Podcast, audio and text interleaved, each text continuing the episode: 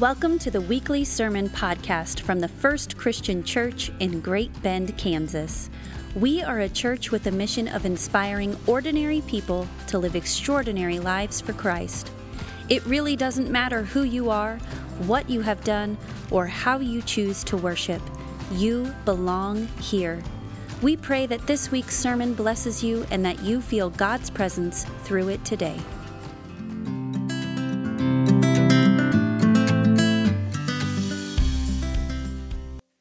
So, when we take a step back and examine our lives in a big picture kind of way, what you're going to find is in comparison to the history of the world, and even in comparison to most of the world today, the truth is, we're all basically living the lives that everyone else longs to live.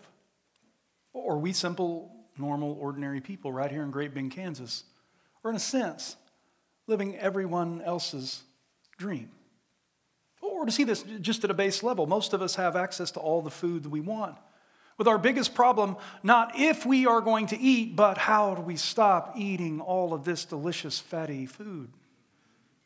Most of us have access not just to one car, but two, three, even four cars, which to us seems normal. It's the way the world's supposed to work. But according to the latest numbers, only one in six people on the planet have access to a car. Only about 17% of people in the world are able to take for granted having their own form of transportation. And not only do we have food and transportation, but we have homes to live in. That's right, we got these safe places to live, which also come with heaters and air conditioners to keep us comfortable no matter what is going on outside. Then it's also the case because of where we live in the time that we live in.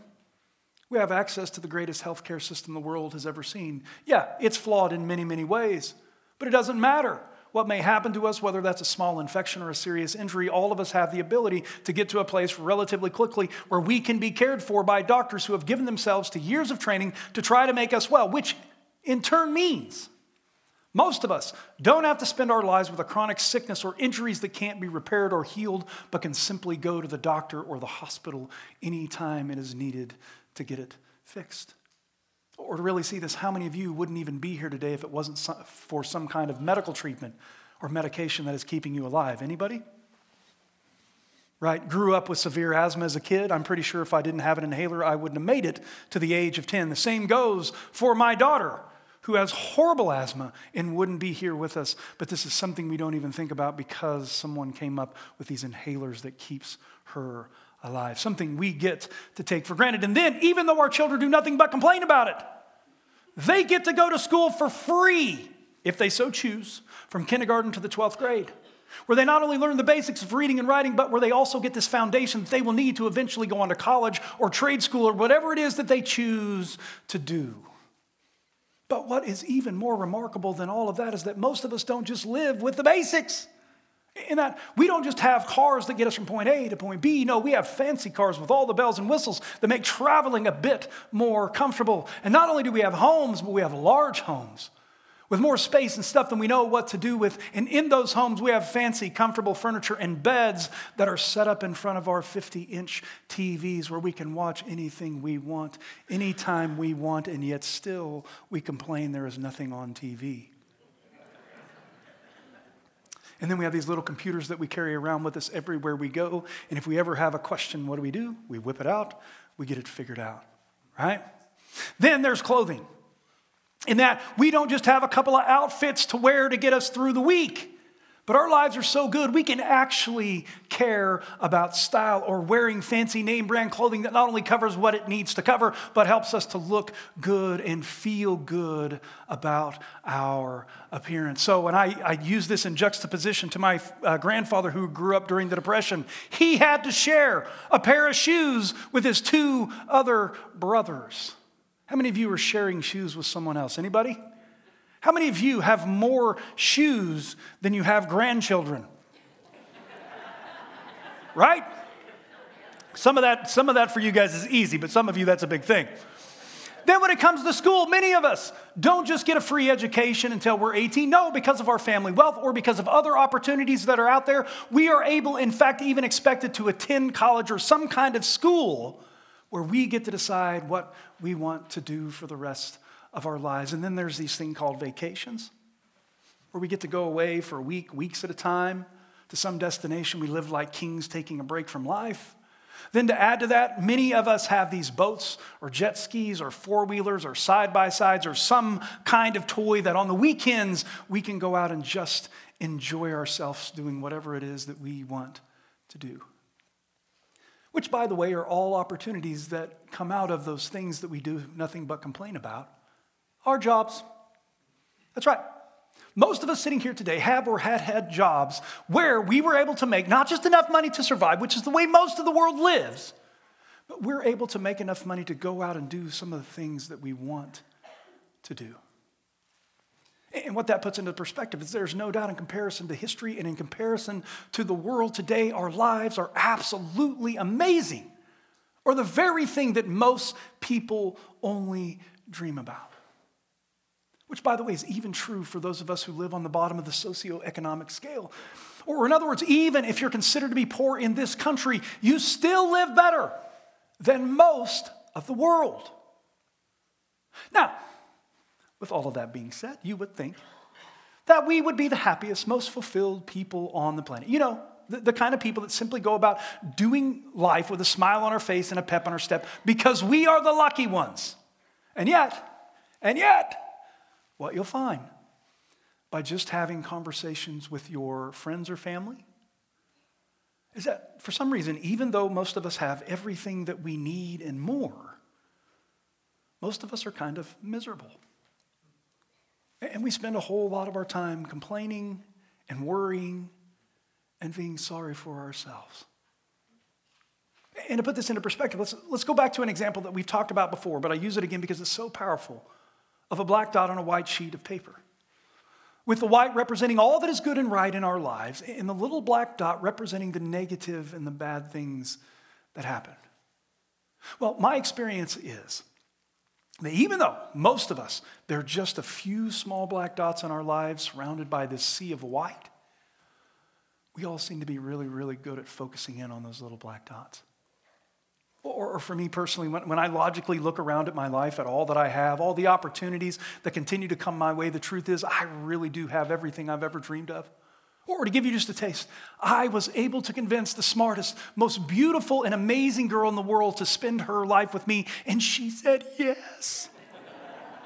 and you guys aren't supposed to laugh at that. That's not supposed to be funny. Right? And then out of that relationship, out of that love, we now have these beautiful, amazing, brilliant, kind, funny creatures that we get to love and care for. And it really doesn't get any better than being a dad. When it comes to my job, I get paid well to do what it is that I think God created me to do. And even more than that, to help all of you to draw closer to God, to try to make your lives better. We also live in an amazing house filled with all the bells and whistles. We have access to three cars, which is about to become four because our oldest is about to start driving. And it's even the case that if we ever have a need that comes up, you know, something big that we need to pay for that comes out of the blue, or if we just want to buy something fun, guess what? our lives are so blessed that we can do even that. But why is it that even though I'm living my dream on paper, I really have everything I've ever wanted? But just like many of you, I still find myself being kind of miserable, angry, frustrated, stressed out, depressed. I mean, it just doesn't make any sense when you look at it on paper, except for the fact that I'm really good at only focusing in on the little black dots? Or how many of you, if you get really honest with yourselves, might just know what I'm talking about? I find it really interesting that like three people raise their hand on this. I know you people. I have conversations with you people. We like to complain about everything, right? Okay, so, so, now that all of that is going on in your mind at this point, now what I want to do is I want to get into some of the reasons for why in spite of having everything, we still struggle with a bit of misery in our lives, or why we're so good at focusing in on the little black dots.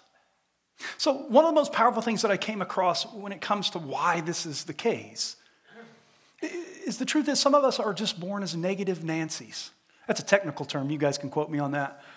Or genetically speaking, when it comes to how we see the world, some of us are mo- more prone to see the negative. That's what we focus in on. Or, or, to put more simply, there's some people who are born with a demeanor that is always able to see the good in life, and so joy just comes easier to them. And by the way, if you're those kind of people, uh, you win. Congratulations on that deal. While for the rest of us, we're born with a demeanor where by default we focus in on the negative. And so misery or sadness or anger comes easier to us. Or how many of you might just be negative Nancy's?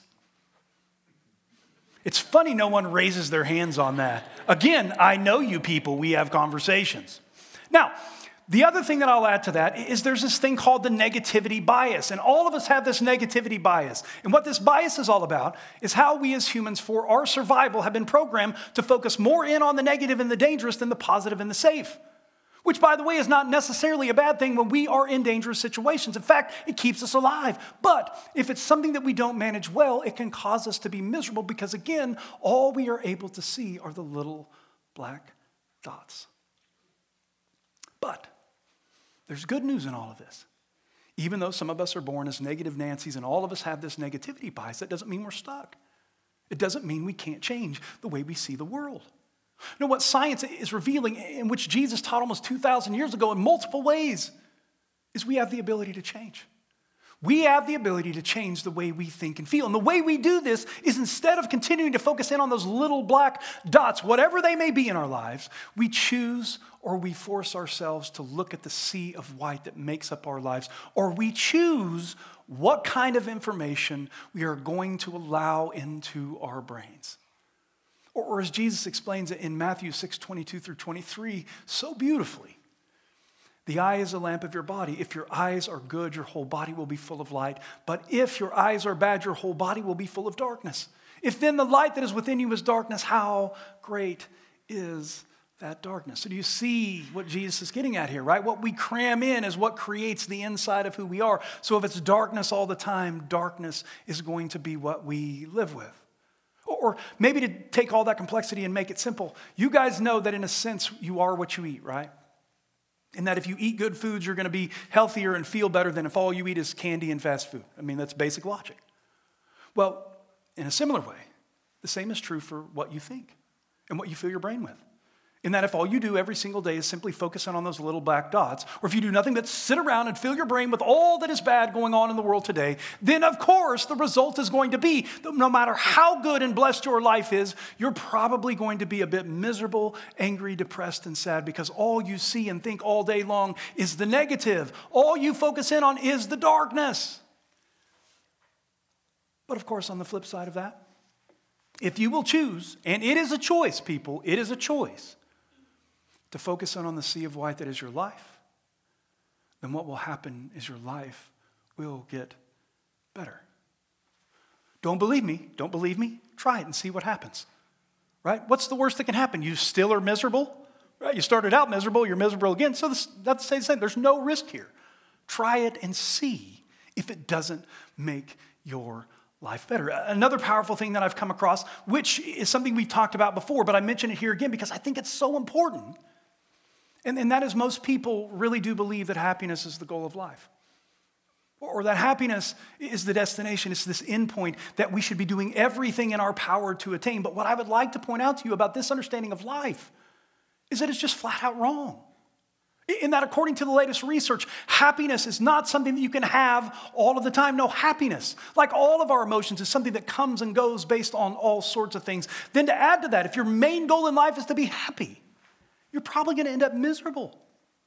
And all because happiness is a byproduct of doing something meaningful with your life. It can't be the goal, it can't be the destination. Or to make this simple, if your main goal in life is happiness and that everything that you are and all that you do is about getting and staying happy, what research shows, what Jesus talks about, is that ironically, you're not going to find or experience very much happiness doing it that way. Now, where you're going to find and experience the most happiness in life, which Jesus taught 2,000 years ago is if you devote your life to something bigger than yourself, like helping others, using the gifts and talents and everything that God has given to you to make a difference. It's chasing after some big life goal, or the way that Jesus explains it is simple, and you guys know it. Seek ye first the kingdom of God and his righteousness. Seek ye first the kingdom of God and his righteousness. And what happens when you do that? Everything else is added unto you. Right? So stop chasing the happiness, seek the kingdom, and what you will find is what you are looking for. Okay, so, so now that you're getting your brains wrapped around all of that, let me close today by sharing with you three very practical habits that have helped me, based on what we've just learned, to live a much more thankful and generous life. So, habit number one uh, almost every single day, I begin my day with prayer. Or I begin by getting plugged into the source of all things so I don't have to do life alone. But the most important thing that I do in that prayer is as a part of that prayer, I take three to five minutes and not complain and gripe about and ask God for help, which is what we normally do in prayer. I take three to, God, three to five minutes to thank God for all that is good. Right? And it's not enough time to get it all in. Hey, God, thank you for this. I can breathe. Oh, wait a minute. I don't feel pain all the time I can walk. I mean, you can just numerous things that you can go through over and over again. And the reason I do that is not only because research ha- has proven this to be a method that will make you happier, in that if you will just write out three things that you're thankful for each and every day, and you'll do it for a total of like three months, it will make your life better. That's there. But the other reason I do it, which I think is the most important, is because it's also what the Apostle Paul teaches us to do to live into the life that is truly life in Philippians 4 8. And this is one of my favorite verses. Finally, brothers and sisters, whatever is true, whatever is noble, whatever is right, whatever is pure, whatever is lovely, whatever is admirable, if anything is excellent or praiseworthy, think about such things. Or, in other words, what I think Paul's getting at here is hey, guys, you've got to quit wasting all of your time dwelling on those little black dots in life.